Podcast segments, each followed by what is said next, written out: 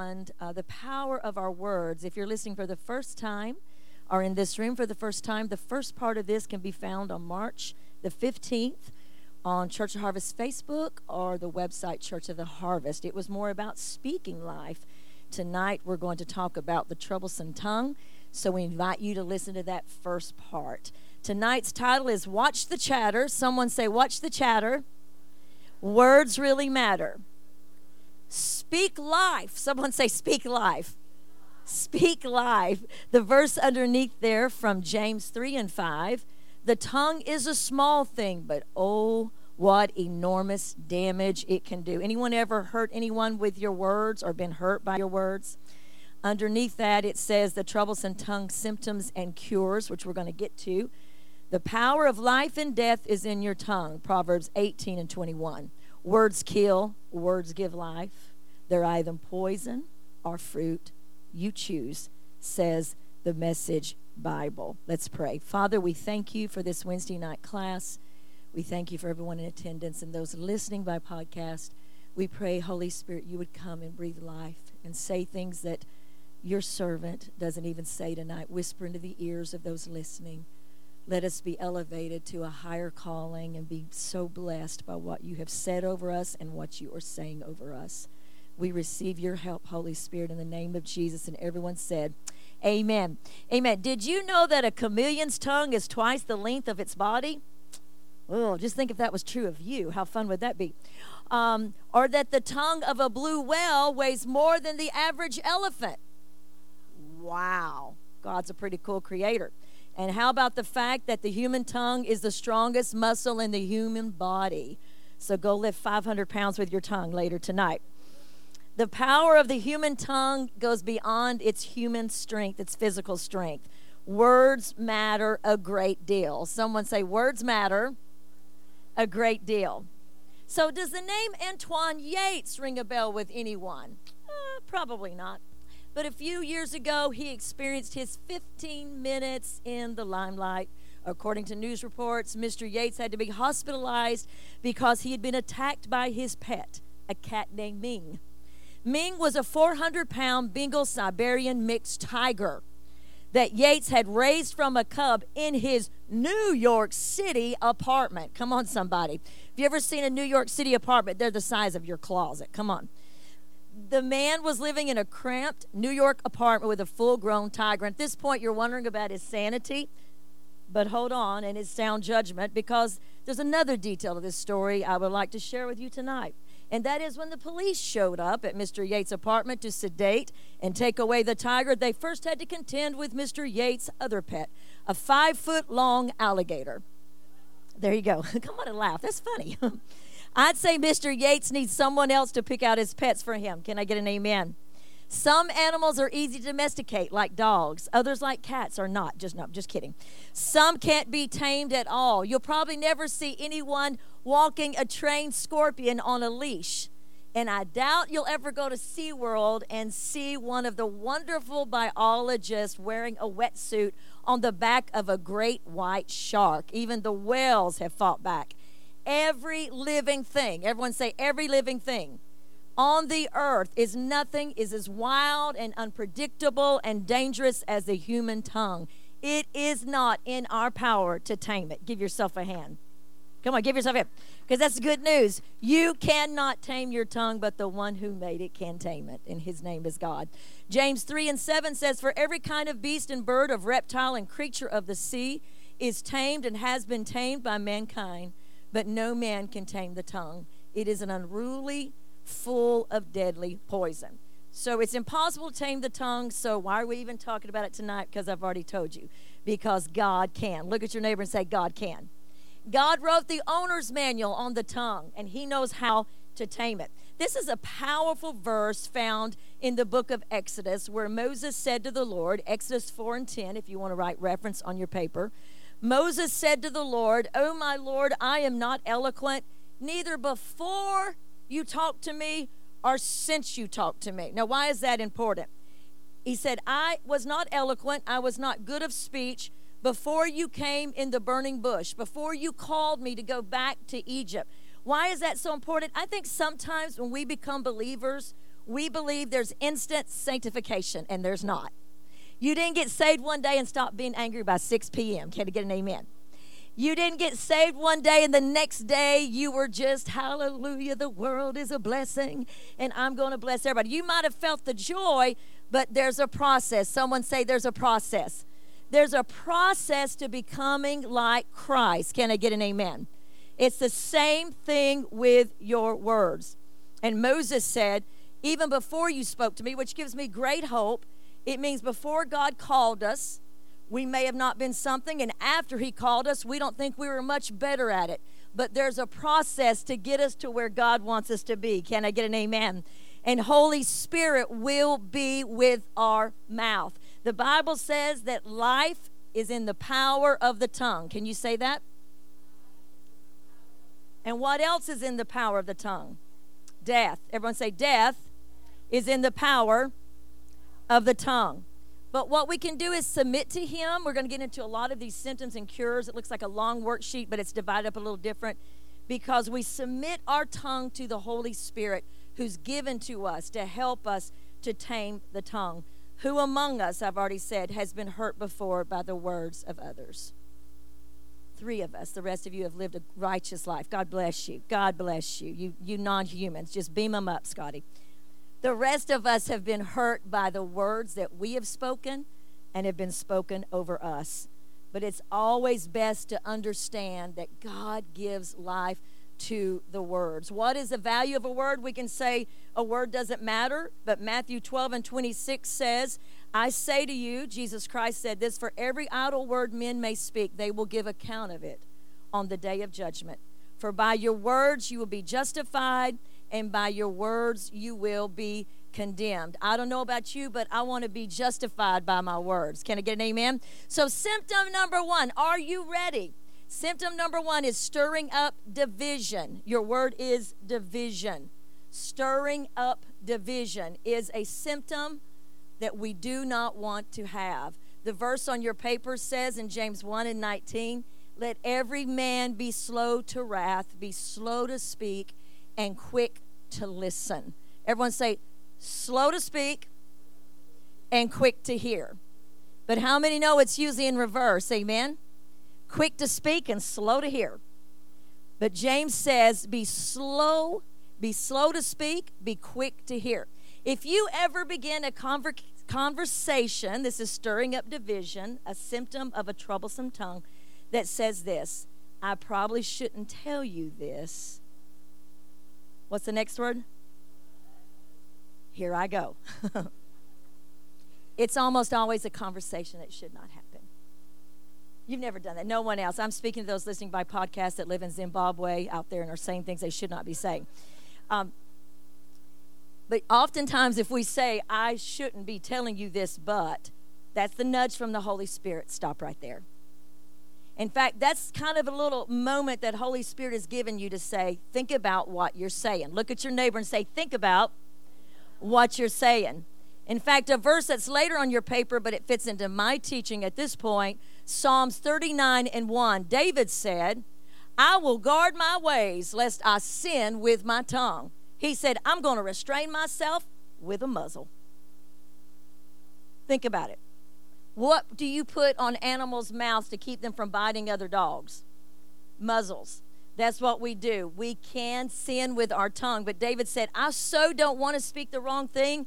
And I don't think he literally went got a muzzle. He was the king of Israel and hooked it up. But what he's saying is, I'm going to get the thought in my mind, I'm going to get the conviction in my heart, and I'm going to put the actions to it that I'm going to muzzle my mouth and think about what I'm going to say before I say it. We can sin with our tongue, but we can also hold our tongue. Can I get an amen?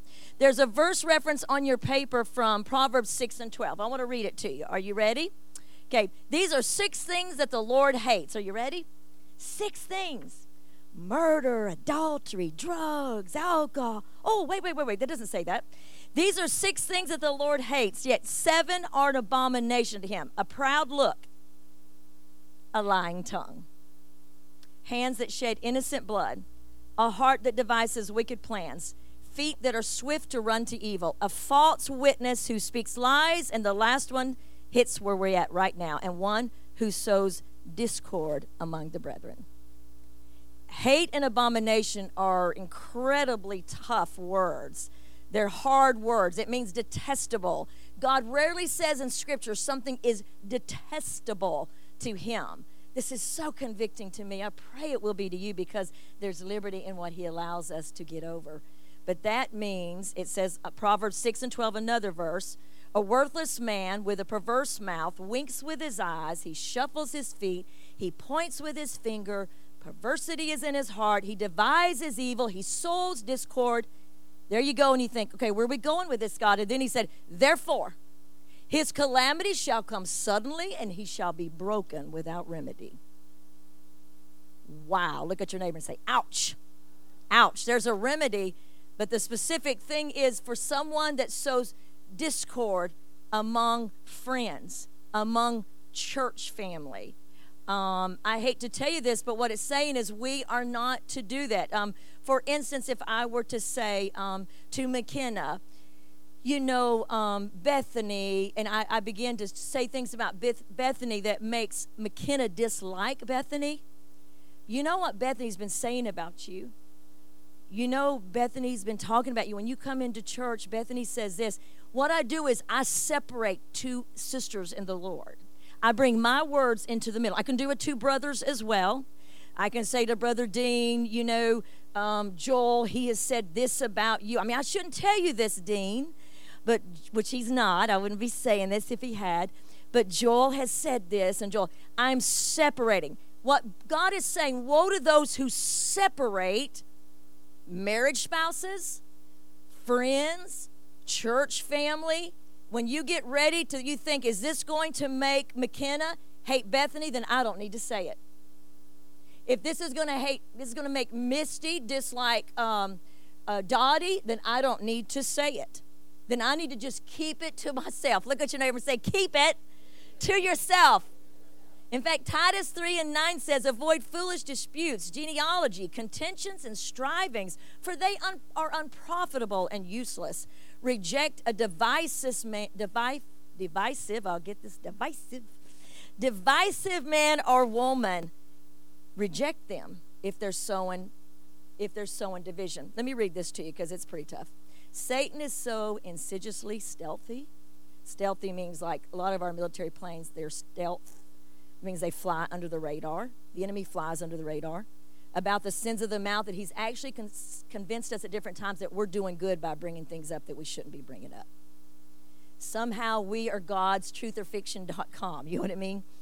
And that we are guardians of the truth. And we begin to say, I just thought you need to know. Let me tell you this the Baptist preacher A.B. Simpson said, I would rather play with forked lightning or take in my hand living wires with fiery curtain current than to speak a uh, to speak a reckless word against any servant of Christ. What he's saying is, I'd rather grab lightning that can kill someone. The great Smith Wigglesworth, you ever heard about him? A great man of God who spoke to things to poison to die, and just miracles. Can't go into all that. But Lester Sumrall was a young Timothy underneath Smith, Smith Wigglesworth and when he would go to his door, and when he knocked on his door and Smith opened the door, if he saw a newspaper, he would take it and throw it down and say, Don't enter into this house with that, and then fill in the blank. And then, if Lester began to speak any negative against any brother or sister in the Lord, sometimes we use it, touch not my anointed. All God's children are God's children. Can I get an amen? He would take Lester, who was a pretty small but big dude, and throw him down and begin to scream, God have mercy on his everlasting soul. That's how he guarded being a peacemaker than a troublemaker. Say, I need to be a peacemaker instead of a troublemaker. And be sure that you don't separate not only um, people at your workplace. Well, that's okay. I'm at my workplace. They're all a bunch of heathens. And if, if I make half of them hate the other half, no, God loves mankind. He does not want us to use our mouth to separate people from one another. Um, we'll continue going, but I want to tell you the cure number one. The next thing, encouragement, is to inspire another with courage. Courage. So instead of me using my words to divide people, I'm to inspire them with courage. The fast that the Lord's called me to this year is from Isaiah 58. Don't have time to read it all because I always have too much material. But it talks about that God will be your rear guard, that God will make your dry places with a spring, that salvation will come upon you, that He will remove the yoke of oppression. If you feed the hungry, if you put clothes on those that don't have any, and if you stop with the pointing of your finger against other people. I don't know, but sometimes just this year, since the Lord called me that fast, 1st of January, I'll think about something. I just like I can just hear God say, What do you want in your life? I want rivers in a dry place. Can I get an amen?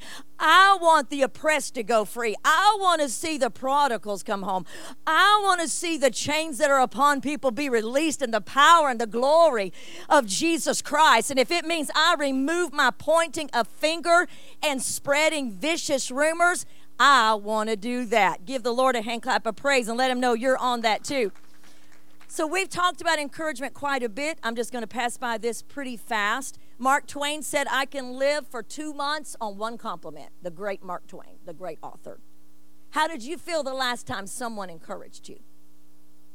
How did you feel the last time someone said something? Even with our children, when one of our sons, I don't have a son, but if I did, if he took duct tape and strapped his brother to the top of the car, then what I would want to say to him is, You are such a great boy. I don't understand why you've duct taped your brother to the top of the car, but this I know that you're born for greatness, and let's get him off and don't do it again. We encourage when we say, even in correction, I see a better way for you. Listen, God never reminds us of our smallness. Can I get an amen? In fact, there's a verse, Proverbs 20 and 5, if you want to write it down in your paper. A plan in the heart of man is like deep water, but a man of understanding draws it out. That means I encourage Todd Haggard. We'll drop all titles for the sake of it. You encourage Rhonda Davis.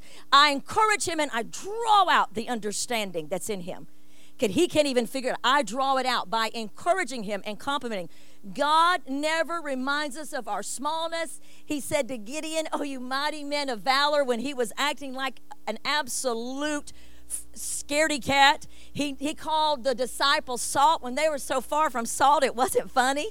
He called them light when they looked so far from light. God always elevates us to the high calling that's in Christ Jesus. When you put others down, you make them smaller than the devil they fight. What we need to do is lift each other up till we believe I can do that. I've got God with me. I'm going to encourage my brothers and sisters. Can you say amen? Symptom number two dishing the dirt. Dishing the dirt. Dishing the dirt. I will say it again dishing the dirt. Underneath that, it says the mouth should have three gatekeepers. Is it true? Is it kind? And is it necessary? Now, listen, you say, well, it's true. Okay, so it's true. At least you think it's true. You don't really know. We'll get to that in just a moment. Hang in there, look at your neighbor and say, You're okay, you're good, you're good. Y'all feel like you're getting a root canal, don't you? That's okay. That's okay. I'll make you happy in another service. As the writers of Chosen said, we don't give the audience what they want, we give them what they need. I watched their editorial perspective and thought that was fantastic. But is it true? Even if it's true, the second level is is it kind? So, oh, so maybe it's true and it's kind, but is it necessary? As we've studied, some things are just necessary, they're not necessary to be said. We don't have to say them, we don't have to dish the dirt. As Jimmy Evans said, every time I raise the standard of my words, my life gets better. Around the time of the First World War, Morgan Blake, a sports writer for the Atlanta Journal newspaper, wrote, Listen to my description. I'm describing a thing. I am more deadly than the screaming shell from the howitzer. I win without killing. I tear down homes, broken hearts, and wreck lives. I travel on the wings of the wind. No innocent is strong enough to intimidate me, no purity pure enough to daunt me. I have no regard for truth, no respect for justice, no mercy for the defenseless. My victims are as numerous as the sands of the seashore and often as innocent. I never forget and I seldom forgive. My name is gossip. A gossip is a person who habitually spreads intimate or private rumors or facts about someone else. And I use the word facts lightly. Everyone say flat, facts. Don't say facts, say facts. Some people claim that if it's not gossip, that it's truth. You're deceiving yourself. Perry Stone and I were talking the other day, and he said there's only two people that can uh, keep a confidence. We were just kidding; it wasn't true. He said, and one of them has to be dead. Anyway, moving on. Um, truth or not, if it's gossip, it's private or intimate in matter. From God's viewpoint, Proverbs 20:19 says a gossip betrays a confidence. So avoid a man or woman who talk too much. Let me go on. Proverbs 16 and 28. Y'all need some anesthesia out there? Uh, a troublemaker plants seeds of strife. Gossip separates the best of friends. I'm sure you've been in a situation where gossip separated you from someone that you love. Paul said to the Corinthian church, and listen as I read to you, for I'm afraid that when I come and visit you, I won't like what I find. And then you just pause and think, what's Paul worried he's going to find in the church? Man, it's going to be something big. He said, I'm afraid I'm going to find quarreling and jealousy and anger and selfishness and backstabbing and gossip and conceit. Gossip is not a new problem, but gossip will separate the dearest and best of friends. So here we go. Are you ready? So before you say, I'm going to tell you this so you can pray about it, rationalization, before you tell your juicy story or before I tell my juicy story, ask ourselves, Am I already praying about it? Then be gut level honest with God in your answer. If you haven't spent time on your knees in intercession over the situation, you and I are just gossiping, and it's wrong. Are you burned about it? Does it break your heart? Are you lifting the situation to the throne of grace? Have you talked to God more about it than others? If you're still not sure if you're tempted to gossip, ask yourself Do I get excited when someone says, Have you heard? Is that like something that Paul, that, that, that throws me in or draws me in? I think something one of my elders said years ago, the way to stop that is when someone says, I'm just telling you this so you can pray about it. Say, oh, don't even tell me. Let's grab hands right now. Let's move into intercession. Let's stand here and pray for about 30 minutes about this thing you're going to tell me about. And you don't tell me, and we'll just pray. I'm going to tell you if a person's intent is wrong, it's going to stop them. Someone say amen. It's, it's going to stop them. Slander is a false and malicious statement. That is, I couldn't have asked for a better side. Thank you so much. It's like Superman. If you're listening to my podcast, we just had the Superman thing, which was very appropriate. Star Wars, sorry, it sounded like Superman to me, but anyway, it's all good. Slander is a false and malicious statement or report about someone. You may think, well, I would never do that. But let me tell you what Proverbs 140 says. Let not a slanderer be established in the earth. Let evil hunt the violent man to overthrow him. Proverbs 10 and 18 Whoever spreads slander is a fool. The former president of Moody Bible said, there's only one thing as difficult as unscrambling an egg, and that's unscrambling a rumor. So, cure number two speak of the God given potential of others. Don't remind them of their past. Past is your word. Instead of me spreading what used to be in your life, I'm not going to bring up your past. The Bible says, if any man be in Christ, are y'all awake out there? Let me try this again. Come on, class. You're smarter than that. If any man be in Christ, he is a and what's the rest of it? Old things are passed away. Let's say it again. Old things are passed away, and all things become new. Give yourself a hand. That was wonderful. Put your hands together. What that's saying is that, as I mentioned Sunday morning, woe be to anyone that pulls something underneath the blood of Jesus. If the blood of Jesus has covered my past sins, you're not to bring them up if the blood of Jesus has covered your past sins, I'm not to bring it. We may bring them up for context of testimony or context of witnessing, but not to use someone's past against them. There's a verse that speaks about the coming of Christ, and it says, Prepare the way for the king. I want you to say that. Prepare the way for the king.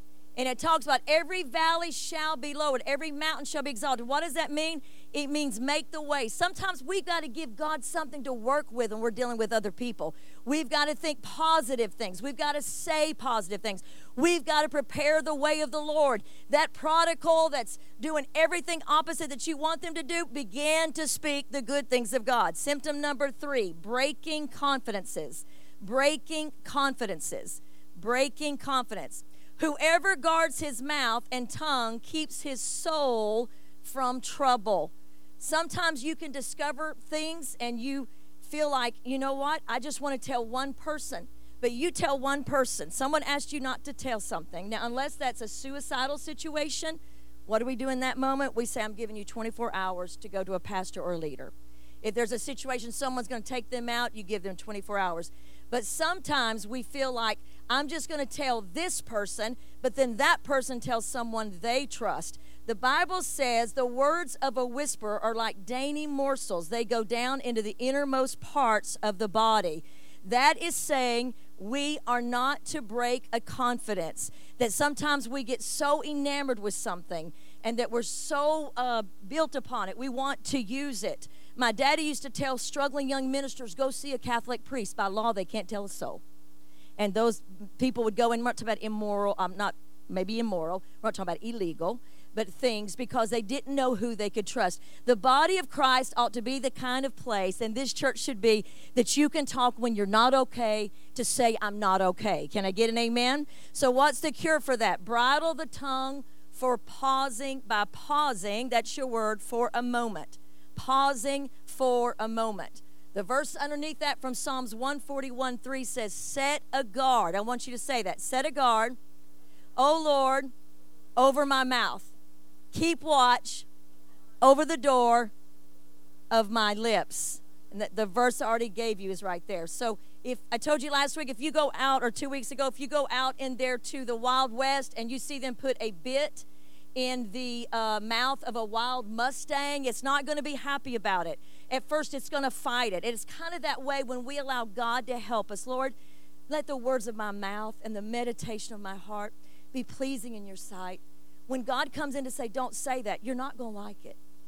When you feel that wisdom say, don't say that, think about what you're saying. One of the ways you can do that, I want you to repeat after me because it's really easy and it's simple and it's good. Say, hold on, there just a minute. Hold on, there just a minute.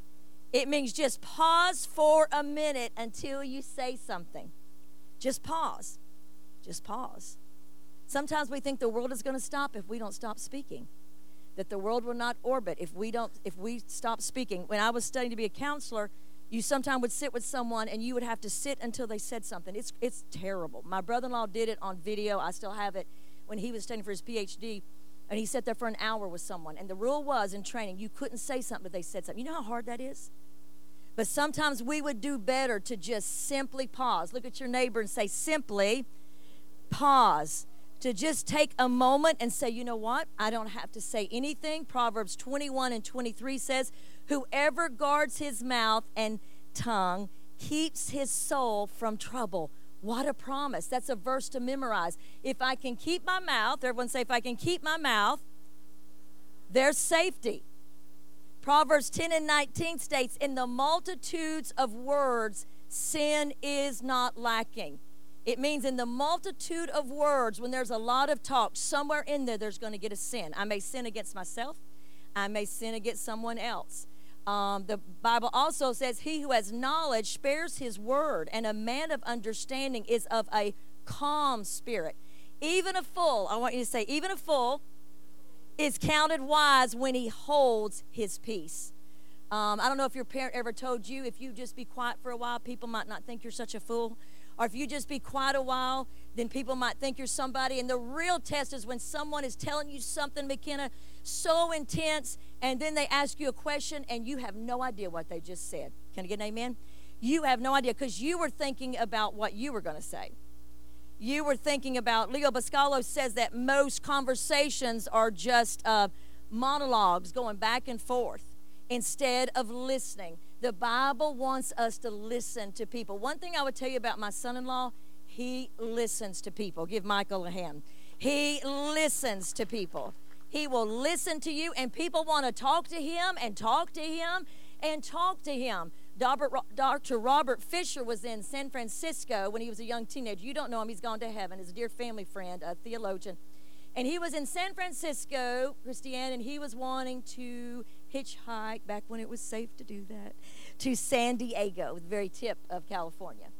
And somebody picked him up, and the guy just started talking. And Dr. Fisher was already tra- uh, training to be in seminary.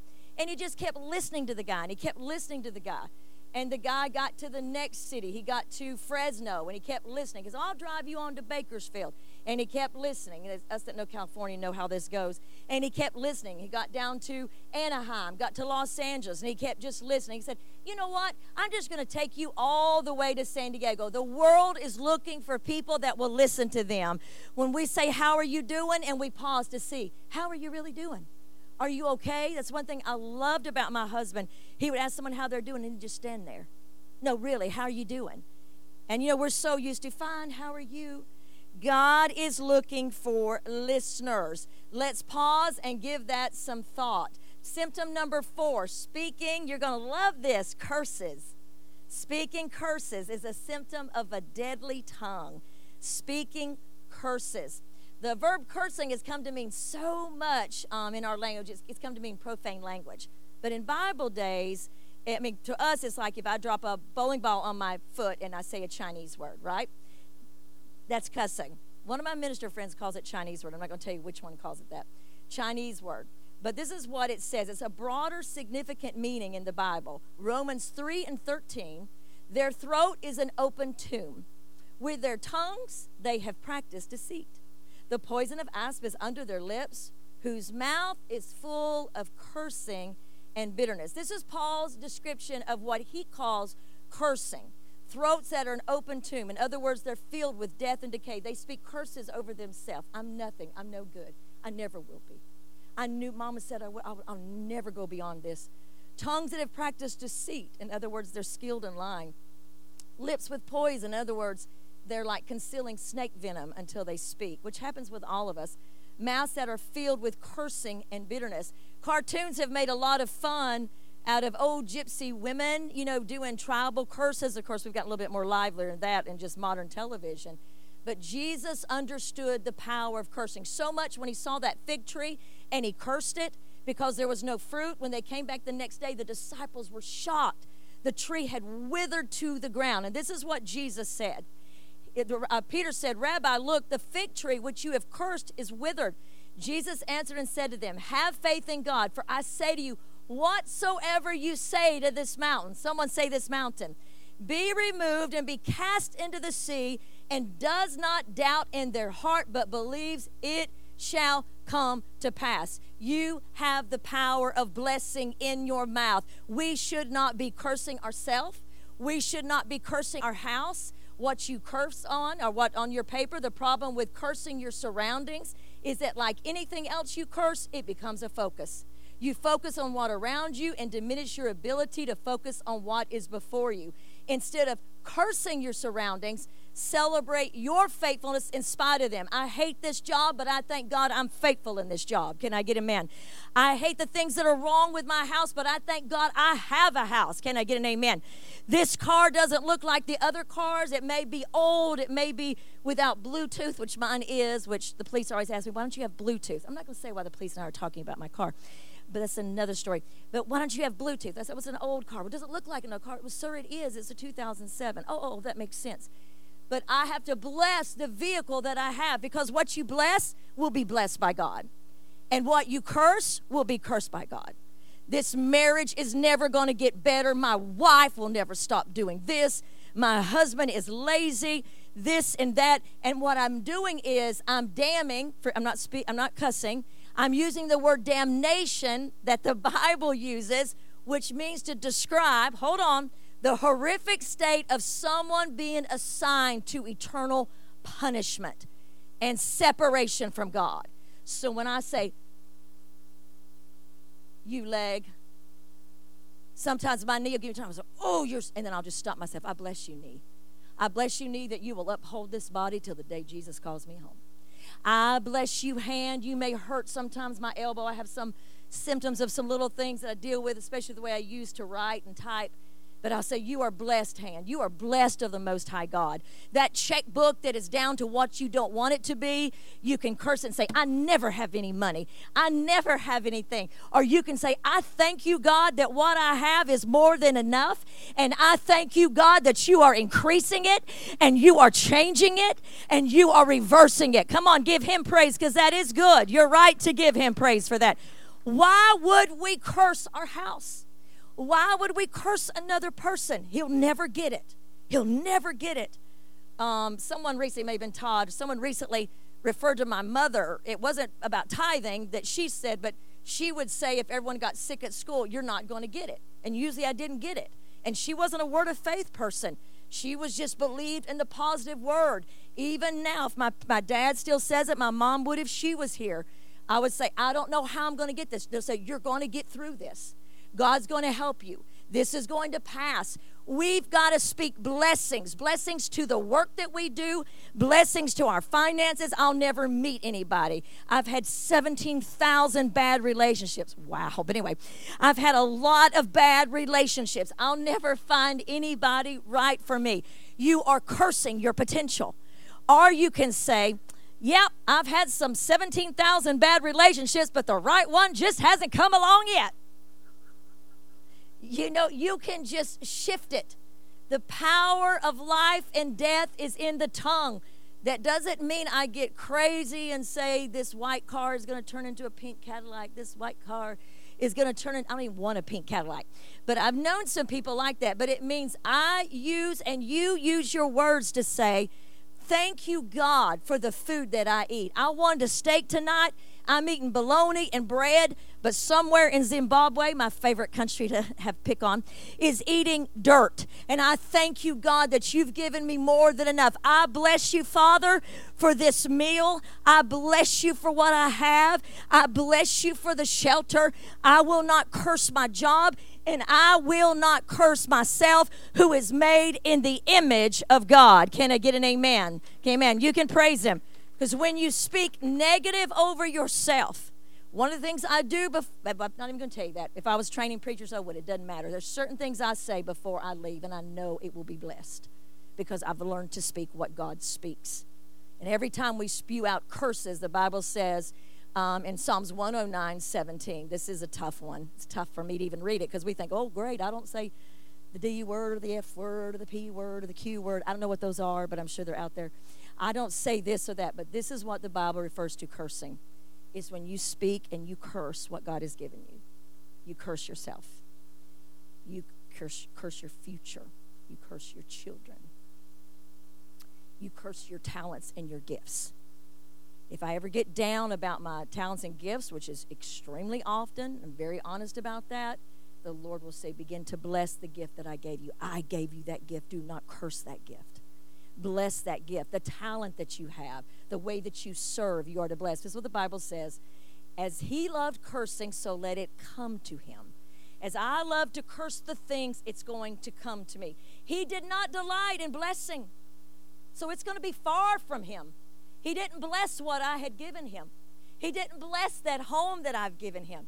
He didn't bless this, he didn't bless that. There's no religious steps to this. It's just simply saying, Thank you, God. I'm grateful for what you've given me. As he clothed himself with cursing as with a garment, so let it enter his body like water and oil into his bones. Look at your neighbor and say, Bless what God has given you. Look at him and say, Bless what God has given you. You cannot remain clean if you're always handling mud. Cure number four is speak blessings speak blessings. I'll go by this fast because we're going to end, and I'm moving fast as I can. These are a lot of symptoms and cure. Speak blessing. Bless those that persecute you. Bless your enemies. John Paul Jackson taught my dear friend Joni to bless her property. Whenever I'm there, we walk her property and we bless it. It's something I've learned to do over my property. We bless it. We bless the creatures that inhabit it, you know, the squirrels and the toads and the snakes and the livers. Anyway, um, the Bible says, Let us consider one another in order to stir up love and good works exhort one another to bless. Practice, someone say practice, reverse gossip. That means talk good behind other people's back. Uh, symptom number five habitually speaking strife. Habitually speaking strife. Habitually speaking strife. That means you're bellicose. Look at your neighbor and say, Are you bellicose? That means that you feel like you always have to have the last word, that you have to attend every argument that you hear come around you. I know that's not some of you. So here's some of the words um, argumentative, combative. Means I, I, I had someone that I used to work with at a place I will not tell you where I worked and who I worked with. But if someone said they had an idea, this gentleman would say, I had that idea at 450. And someone said, Well, I had that idea at 3. Well, I had it at 215. I was wrong. Well, I had that. I remember just thinking, I, am going to just lie. You know, that just makes you want to lie. I had that idea 17 years ago before you were even born. I mean, that kind of strife and know it all, can I get a witness? Agitates people. The Bible says in Proverbs 21 and 9, it is better to dwell in the corner of a housetop than a house shared with a contentious woman. And for you men, I was hoping someone would say yes, thank you. Proverbs 26 and 21 As charcoal is to burning coals and wood to fire, so is a contentious man to kindle strife. Okay. it's like a spark of fire that starts. You've seen the fires in Gatlinburg and Yellowstone that started from just a little spark. That's what contentions words go. You know, sometimes it's okay just let somebody think they know it all. One time, Pastor I was somebody that attended this church a very long time ago, a woman, and honestly, sometimes he'd bring up, you know, the he'd bring up things he thought there's no way she knows about this, and somehow she'd come off with something. I mean, I can't remember one thing. I thought, how did he even think of that? And we weren't being mean. It's just like we were just trying to find something she had not written the book on. Can I get an amen? Sometimes my mama told me, and a word of God tells me, it's okay to let somebody think they know more than you. It's okay. What you know is with you. Cure number five be aware of your weak points and stay covered. Um, that's, I want to just go very fast by because this we dealt with last two weeks ago. Be careful not to parrot the enemy's declaration over others like Job's wife did. Be careful you're not saying what the devil is saying over someone. She repeated exactly what Satan said before the throne. When you go into a situation, know your weak points. If certain things trigger you, I know a man of God that was a friend of ours, and he had a bad habit of hanging up on people on the phone. He'd get mad, he'd just click. And so we suggested to him, why don't you do this? Just go, either this, uh, uh, uh, we're breaking up, you're breaking up, I've got to go. Or just say, I'm getting another call. Sometimes you just got to be wise as serpents and harmless as doves. If you know going into a family reunion, you're going to cut somebody's head off, say to the Lord, Be with my mouth. Look at your neighbor and say, May God be with your mouth. Symptom six is spreading pessimism. Pessimism. Did I already say that? Spreading pessimism. Did I miss something? Okay, okay. So, uh, um, unbelief is contagious. Hang with me, we're going to sail to the end. I want you to say, unbelief. Say, unbelief is contagious. Faith is so contagious. You hang around somebody with faith, you have a conversation with them, and you just leave like, I, I can conquer the world. I feel like I can conquer the world. But there's some people you leave their presence, and this is for me to change and you to change. And their unbelief is so strong, you feel like I have no hope. And sometimes I've counseled with people that said, I've got to be positive. Everybody around me is so, I've got to be negative. Everybody around me is so positive. They're like living in a dream. We are children of the Most High God. There's no reason to be negative. There's no reason to deny facts but there's absolutely no reason to do that. We are like the spies that went into the promised land. We're giving glimpse every day of new dimensions, Belinda, that Jesus won on the cross. And there's a voice in our head that says, You were created to experience that, and you will. But then the second voice of unbelief says, It won't work for you. It won't work for you. It won't, it'll work for everybody else, but it won't work for you. That's what a mind of unbelief says, but God says it will work for you. We have to get to a point where we realize I'm going to either make myself miserable or make myself strong. Someone say, I can make myself miserable or make myself strong. And so, cure number six say what God says about you, your loved ones, and your situation. That's kind of where we were. And I'm trying to, going to pick you up a little bit um, after these. So all of these symptoms, you think, my God, I had number six, I had number four, I had number three, I had number two. I've got every symptom that's been mentioned here tonight. I don't need to live. Dooms, dooms. Doomsday is on me. Look at your neighbor and say, Doomsday. But it's not because God gives us the ability. Nobody gets it perfect, but sometimes you have to know the symptoms of what you do. I don't know if your parents or a mentor ever said, you know what? You really need to change this. That's a hard conversation. I've had hundreds of those with parishioners in 32 years. You really need to change this as their pastor. This is out of line. It's tough. I'm just bold enough in God to do it because I had it done to myself. To where the Lord said, Rhonda, you need to change this. Rhonda, there's so many different ways that you can change this. One of the things we can change that is to confess what God says about us, what God says about your loved ones, and what God says about your situation.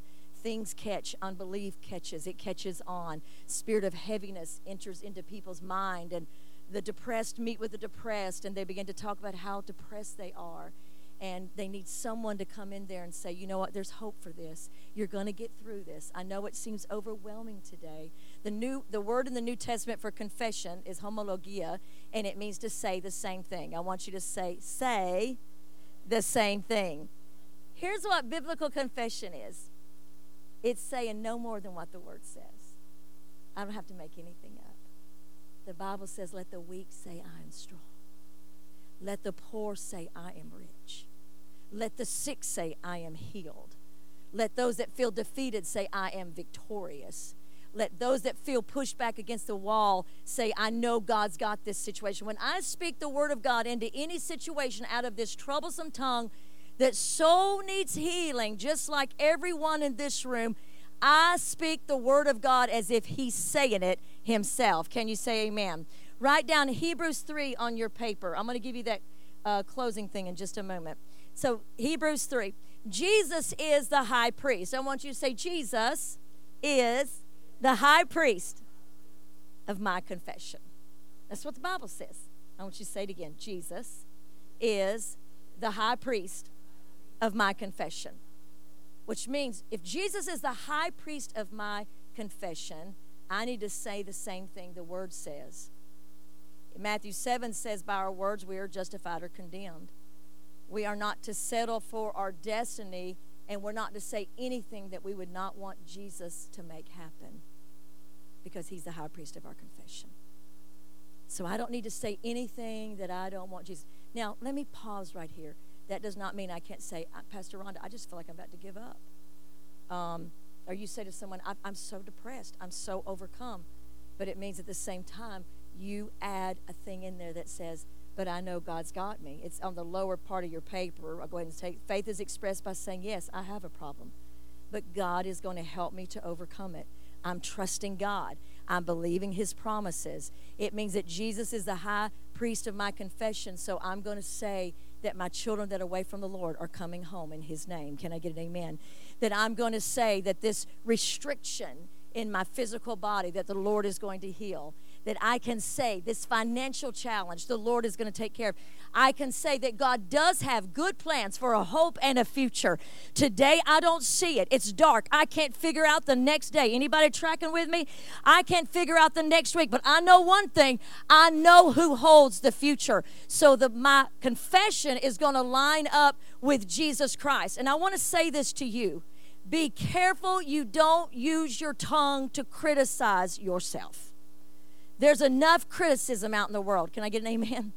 There's enough people to tell you how you should be doing it different. People at work, people in your family, people telling you how this should be and that be. Don't criticize yourself. Stop yourself. The Bible says in Ephesians 2 and 10, we are his workmanship. We are his masterpiece, is another translation. When I curse myself, last week or two weeks ago, I showed you the example I won't redo because it was hilarious. We had a lot of fun with it. But we praise you, Jesus. I magnify your name. You idiot. The Bible says blessings and cursing ought not to come out of the same mouth. Oh, glorify his name. I raise a hallelujah in the presence of my. I hate myself. I hate myself. Kind of a crazy thing, but we've all done it. Out of the same mouth, James said, we praise God and we curse those made in his image. You are made in his image. I'm made in his image. I'm not to curse you. You're not to curse me. But we've got to be careful not to curse ourselves. It's dangerously, let me say this, presumptuous to criticize the workmanship of God. When God created the world, we're going to prepare to play something for you as a closing, and I'll give you that word. When God created the world, He spoke, and the world came into existence. But the Holy Spirit, I want you to say the Holy Spirit, had to have something to work with. So when God said light, the Holy Spirit was hovering over the world and he brought the light out. And then God said, Let there be the heavens separate from the earth. And the Holy Spirit used the words of God to separate it. we have to give the Holy Spirit words to work with and say, I know that I believe that God is going to get me through this. I know that Christ is going to bless me. I'm not going to curse myself. I'm not going to curse my physical body. I'm not going to curse my looks, which women, we do a lot. I'm not going to wish I looked like this or I looked like that. I'm not going to wish I was younger and cuter. I'm not going to wish I was older and wiser. I'm not going to curse this masterpiece. When God spoke the world into existence, He said, It is good. And He created you with the same blessing that says, You are blessed in the city, you are blessed in the country, you are blessed when you lay down, you are blessed when you rise up. It's time for you to use your words to say, I thank you, God, that I am blessed. I thank you that everything I need you've given me. I thank you that everything, my home, that you've given it. I thank you that I'm well equipped and able to perform everything you've called me to do. There's not one thing that's going to come into my life this week that you, oh God, cannot handle. There is not one thing I'm going to be called to do that you cannot equip me. I am blessed. I am blessed. I am blessed. Give the Lord a hand clap of praise and begin to say it. I challenge you. I challenge you to try blessing everything in your life. That word, I'm going to ask you to fill it in, and I'm going to ask you to put your pen down and not do anything else because I want to play something for you as a benediction. But I don't want you to shuffle papers, put things up. We're good. We're done. We're good. Your last blank. Words of unbelief are dangerous. They go against the very essence of what it means to live as a child of God. Words of unbelief. It doesn't mean that you deny the situation, but it means that what you're saying is, God, I'm believing you're going to get me through because unbelief is something, even Jesus said, I could not do any miracles because of their unbelief which is a scary, scary point. John Bevere taught us so much on that. I don't want to let my unbelief keep God from doing through my life what He wants to do. Can I get an amen? I don't want to let my unbelief and my propensity to judge myself or to curse myself, and I'm speaking for you so you can speak it later, get in the way of God doing everything that He wants to do. What does Ephesians 3 20 says? To him that's able to do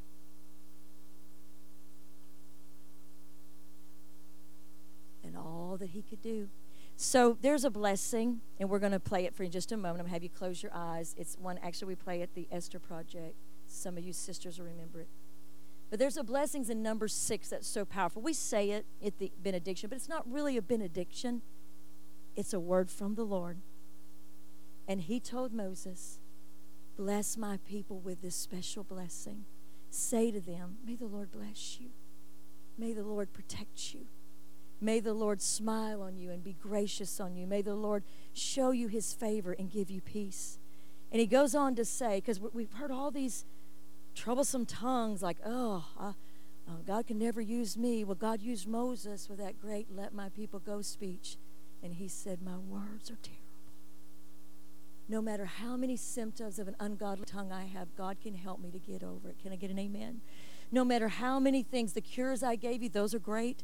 But the best cure is saying, just Holy Spirit, let the words of my mouth, let the meditation of my heart be acceptable.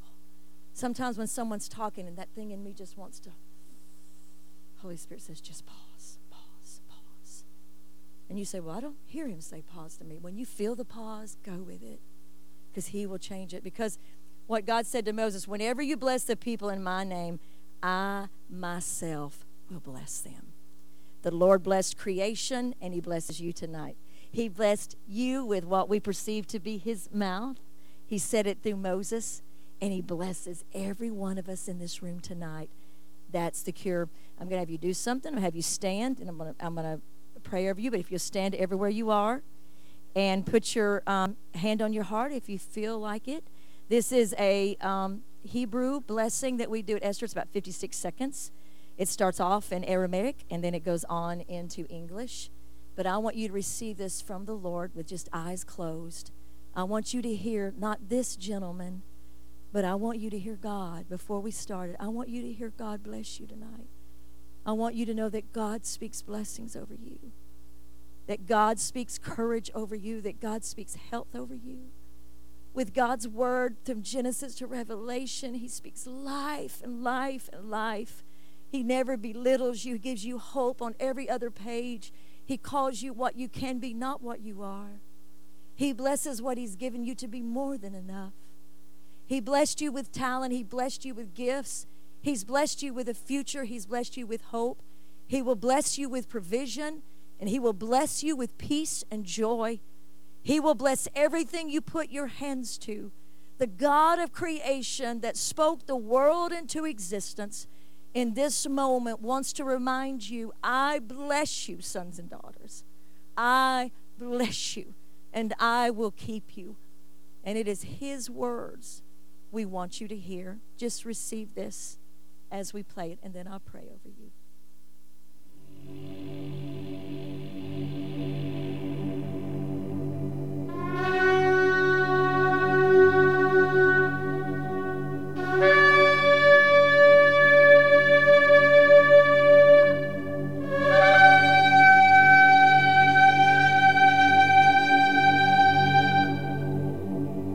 יברכך אדוני וישמרך.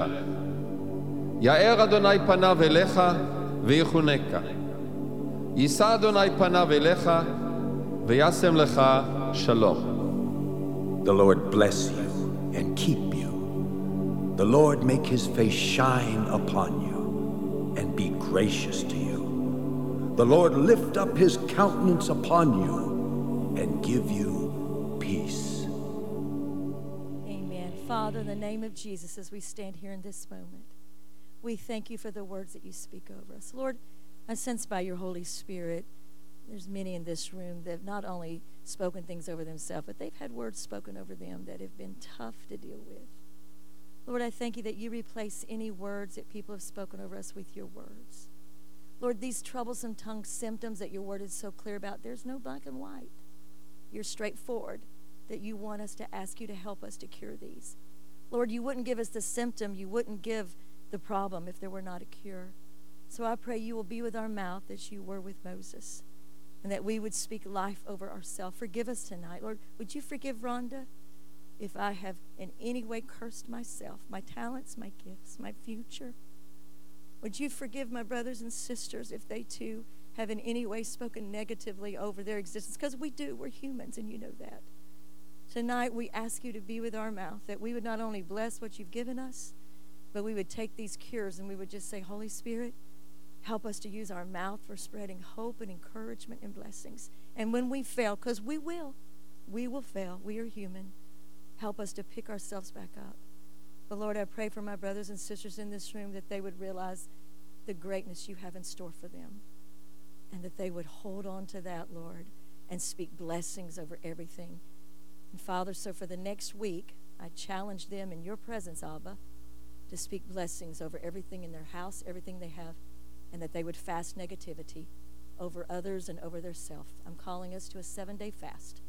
No speaking negative over people or ourselves or over things, but being thankful and blessing everything you've given us. In Jesus' name, and everyone said, Amen. Let's